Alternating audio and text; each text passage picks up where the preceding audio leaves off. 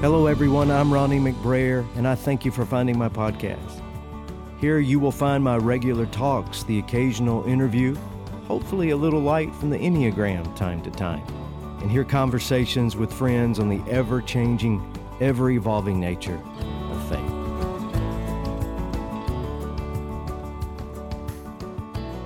If you are burned out on religion, to quote Eugene Peterson's marvelous paraphrase, but your faith is still important to you, or if you consider yourself a spiritual exile with no real place of belief to call home, then I have you especially in mind, and I hope you'll stick around.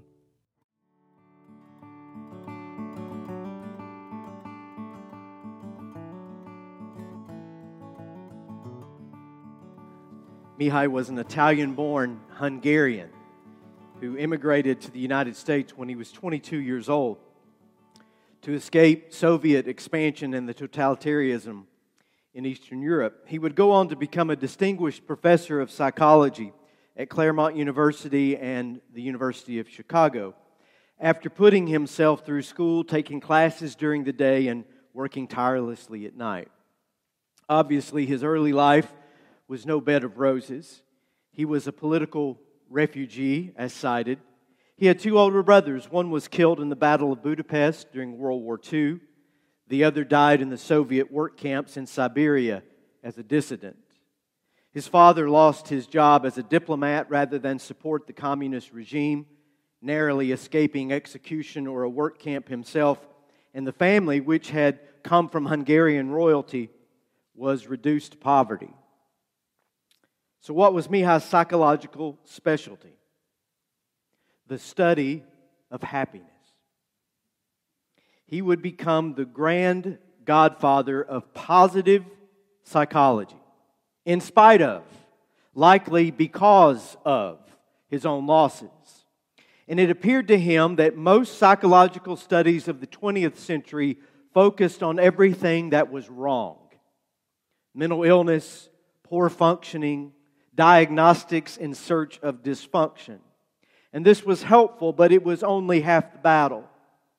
What about human flourishing? What about resilience? What were the emotional and the psychological and the spiritual characteristics of those who were thriving? And those who weren't thriving, those who lacked deep meaning in their lives, who found that happiness constantly eluded them, eluded them Sure, they could gain insight through therapy and in counseling by having all their afflictions dissected. But there had to be a positive, healthy, reinforcing element as well. Mihaly Csikszentmihalyi, this one who had found true contentment himself in the face of so much disaster and negativity, turns, turned his attention to the positive to discover why and how people, including himself, could be truly happy, truly joyous, fulfilled in simple daily living. And what he discovered was no miracle of contemporary psychology. Happiness, he concluded, is a choice. Contentment is a choice. Fulfillment is a choice. And that choice belongs to each individual. I will quote him here. It is how we choose what we do and how we approach it that will determine whether the sum of our days adds up to one formless blur or to something resembling a work of art. But there is a paradox to this choice. The other half of Mihaly's conclusions. One doesn't have complete choice in this life. Surprise. We didn't choose our parents. We don't choose our genetic glitches, our family of origin, our nationality, our socioeconomic class into which we are born, the religious environment into which we are born, our natural IQ, our time or place in history. These are determined for us by fate, by providence, by luck, by natural selection, or by whatever. Our lives have a flow, a direction that we are born into, and this flow this decision making power that we have only works within that. Flow, F L O W. That is the title of Mihaly's most recognizable book, his most enduring contribution to human happiness. You can find his book easy on Amazon. He is the one who coined the phrase that we all use to describe a basketball player who is raining three pointers down from the rafters. That player is in the zone. You know that one? He simply cannot miss. He is in the flow. And it describes anyone who is rapturally lost in a task. He or she is doing it with all their energy and has lost all sense of time, all sense of obligation and surrounding. It is this mental state of pure immersion, a singer on a stage, an artist in her studio, a writer at the keyboard, a patron watching actors on a stage or the actor on the stage, a teenager playing Madden on his Xbox. I've seen this up close. The room could be on fire. He doesn't know. A marathoner who has caught that runner's high, a fisherman lost in the waters and the sky and the breeze and the squealing line. It can happen to anyone with almost any activity. It is this chosen, focused attention on the here and now. It is a hyper sense of wonder and wow. It is the falling away of time and ego and striving and scrambling or clinging. It is this engrossing, overtaking awareness of being carried along by forces outside yourself, forces that you have chosen to give yourself to. And that is the paradox. You choose, but it is a choice to surrender. You decide but it is a decision to give yourself over, sometimes consciously so, sometimes not so much. And you've been there. Every one of you, I know you have.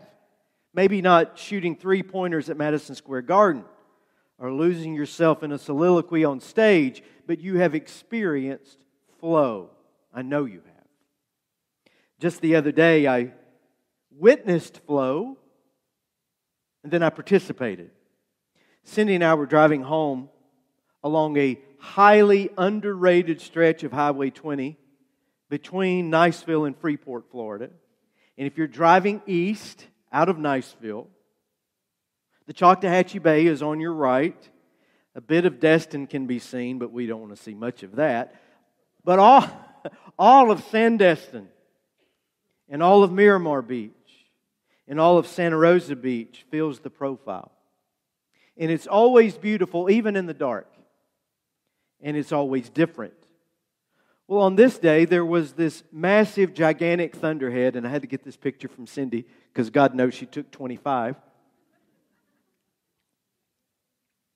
There was this gigantic thunderhead hanging above the bay, this single giant cloud there, and it was collapsing as a mushroom cloud will do late in the day. The sun was beginning to, to, to set, and I bet I stopped four or five times while Cindy was trying to take pictures, crying out, Stop! No, we're behind a pole. Go a little further. Stop! No, we're behind a pine tree. Who put the power lines here?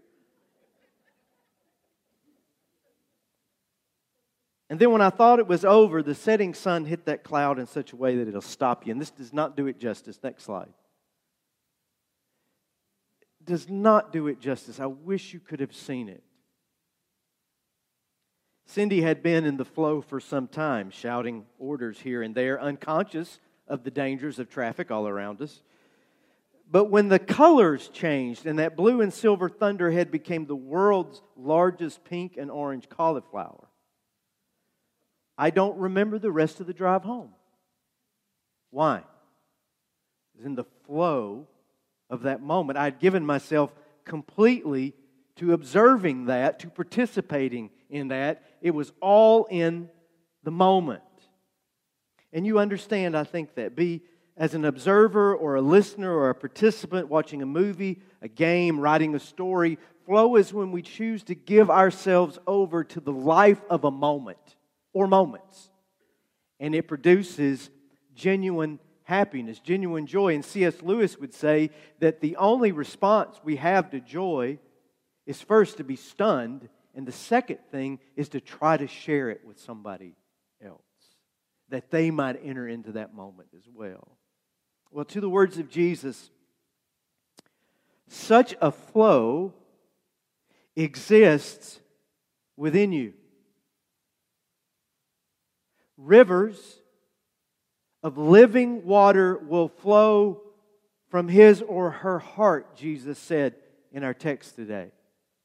This living, flowing, guzzling stream that is the Spirit of God, that is Holy Spirit, it is living breath, it is God's gift of grace, and it is a gift available to and accessible by all, all who will choose to receive it because happiness is a choice.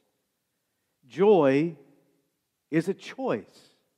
Fulfillment and contentment, these are choices that you make when you give yourself over to it and when you go with it, when you go with the flow. Oh, the wisdom of Jesus that He offers. He is offering this true contentment that is always found within. Always and it cannot be achieved by external accoutrements or add ons, not even religious ones. Now, our religious tradition speaks of inviting Jesus into our hearts. Have you ever been offered that invitation? We use that phrase all the time, but it's nowhere to be found in the New Testament. How does Jesus get in there? Well, he doesn't have to get in there. The Spirit of God is already gifted to you. These wells and rivers of living water are already contained within you. If we explored this entire chapter of John 7, we would find that the religious leaders get themselves into a violent killing frenzy, hoping to pull Jesus aside and put a rope around his neck. His teachings, his wisdom, his God given insights are so revolutionary that they know he will put them out of business if he keeps talking. And this works with marketing and advertising and politics and especially religion. That if you can keep people aggrieved, if you can keep people dependent, keep them in need of your services, keep them fixated on the external. Not for one second let them find the God shaped and God fulfilled vacuum of joy and contentment that is already within them. Because if they discover that, they just might get free and quit listening to you. They just might get happy without what you have to offer. I wish I could spend 20 minutes on this one quote, Mihaly, one more time.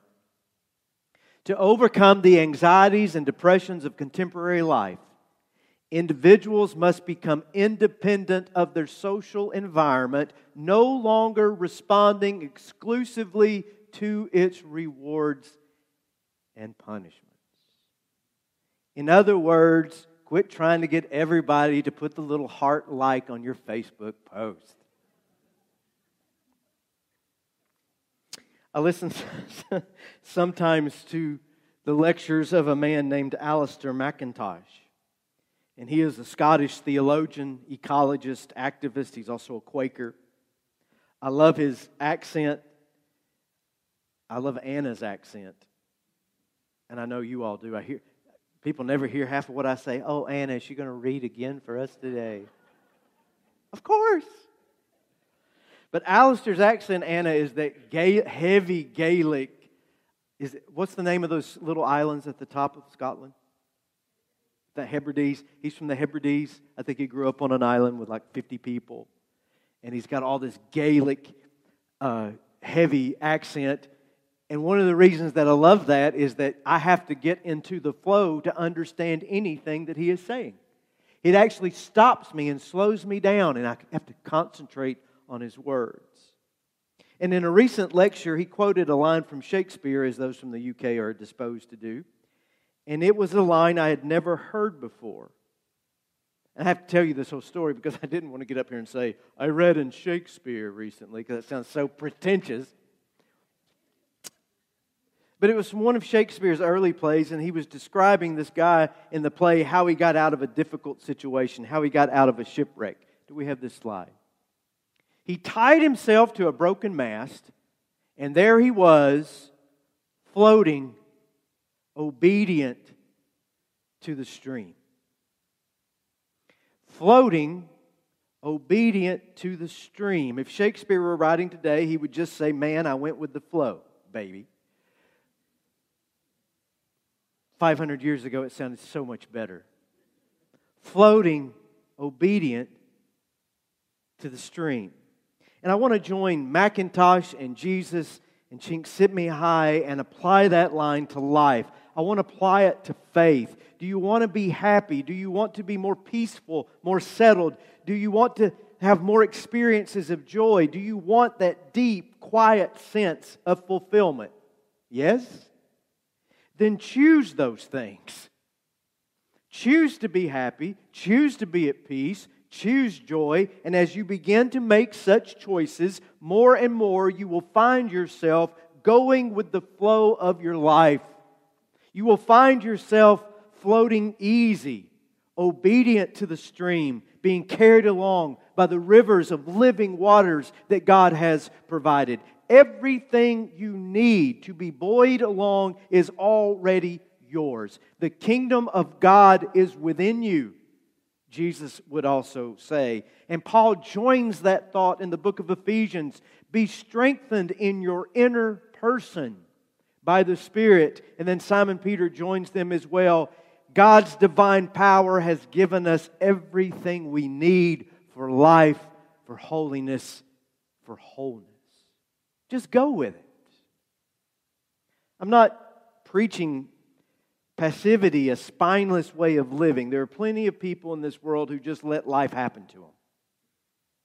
And that's not what I'm talking about, where you just go along to get along, and there's never a point in time to go against the grain. So many people live a life that is just muted paralysis. But this is an active, vibrant, engaged life. I mean, have you ever seen a stream of water? Have you ever been carried along by a stream of water? Then you know it is a powerful thing. Go with it. Let its energy carry you and move you instead of doing it all yourself. And again, I know you know what I'm talking about. We all know the difference, be it on water or in life, between floating peacefully along or fighting the current, between paddling or panicking, between letting the current take you naturally or all that kicking and screaming trying to control reality. Here's a vivid lesson for you. Ever seen these signs before? Could you share these with the tourists that visit?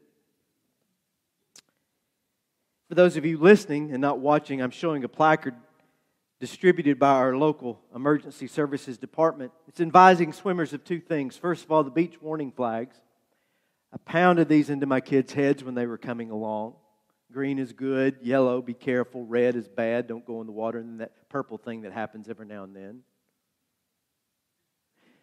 But then the the picture on your right, it warns about rip currents and rip tides. And when we have rip currents and rip tides, you'll see that red flag, that high hazard. Sometimes you'll even see the double red flag flowing. What, a, what is a rip tide? Well, we know, but let's, for our own education, go with it again. These beautiful, fluffy sandbars just off the Emerald Coast they have a way of collapsing and breaking. And it's like a dam breaking. And when they break, water flushes out and gushes out away from the shoreline out into the Gulf of Mexico. And that water can move at speeds 20, 30 miles an hour. The water moves at such a speed that not even a Michael Phelps or a Katie Ledecky or any other gold medalist champion swimmer for that matter can fight it and prevail against it. So, what is the solution if you ever get caught in a riptide? Oh, it's the most counterintuitive thing you have ever heard. It's the most anxiety inducing thing I could ever tell you. Relax. Go with it. Let the water take you. Float, obedient to the stream. Now, does that sound passive to you? Does that sound boring? Does that sound easy, watching the shoreline growing smaller in the distance, feeling the enormous swell and power of the Gulf of Mexico around you, choking down the panic and the fear? It's terrifying, but it is the only way that you will survive. It is the only way that you will live. One caught in this situation never paddles a stroke until the riptide has subsided, moving parallel to the shore, and then it's just a gentle wash back to the beach. And in my years as a hospital chaplain along this coast, I have too many stories, stories I'm not even ready to tell yet after all of these years, of holding the hands of too many parents and wives and husbands and college roommates of those who perished because they fought the current with all that they had and did not know that the only way to live was to actually surrender to it. I only have about three sermons. And I say the same few things over and over again, but I try to say it a little different each time. Number one, God is all love and God is all grace and God loves you. Number two, Jesus is the clearest manifestation I know of that love, a love that welcomes all, a love that transforms the world, a love that breaks all religious rules. And three, what I'm trying to say today. The only path, the only way to get into the flow of that love and life is to let go and surrender to it. That's all I know. That's all the theology I know in three sermons. I've been doing this for 30 years and I can't come up with anything different. Stop clutching and clinging and fighting and resisting. Stop beating the water, flailing and failing. You are exhausted and tired enough if someone hasn't told you that already. Let grace carry you along. That doesn't mean you don't care. It doesn't mean that you never laugh or cry or grieve or get hurt or get furious or frustrated or whatever. It just means that you don't let those things tangle you up for very long. Because there's another, another bend in the river, this river of your life, as you float in that direction. I don't know if I've tied all of these loose threads together today very well, but I'll finish where I began nonetheless. What about human flourishing? What about resilience? What about emotional and psychological and relational and spiritual characteristics of those who are thriving? What is the secret? Happiness is a choice. Contentment is your choice. Joy is your choice. And as you give yourself to the flow of God's grace and mercy, these become the natural outcomes of the surrendered life.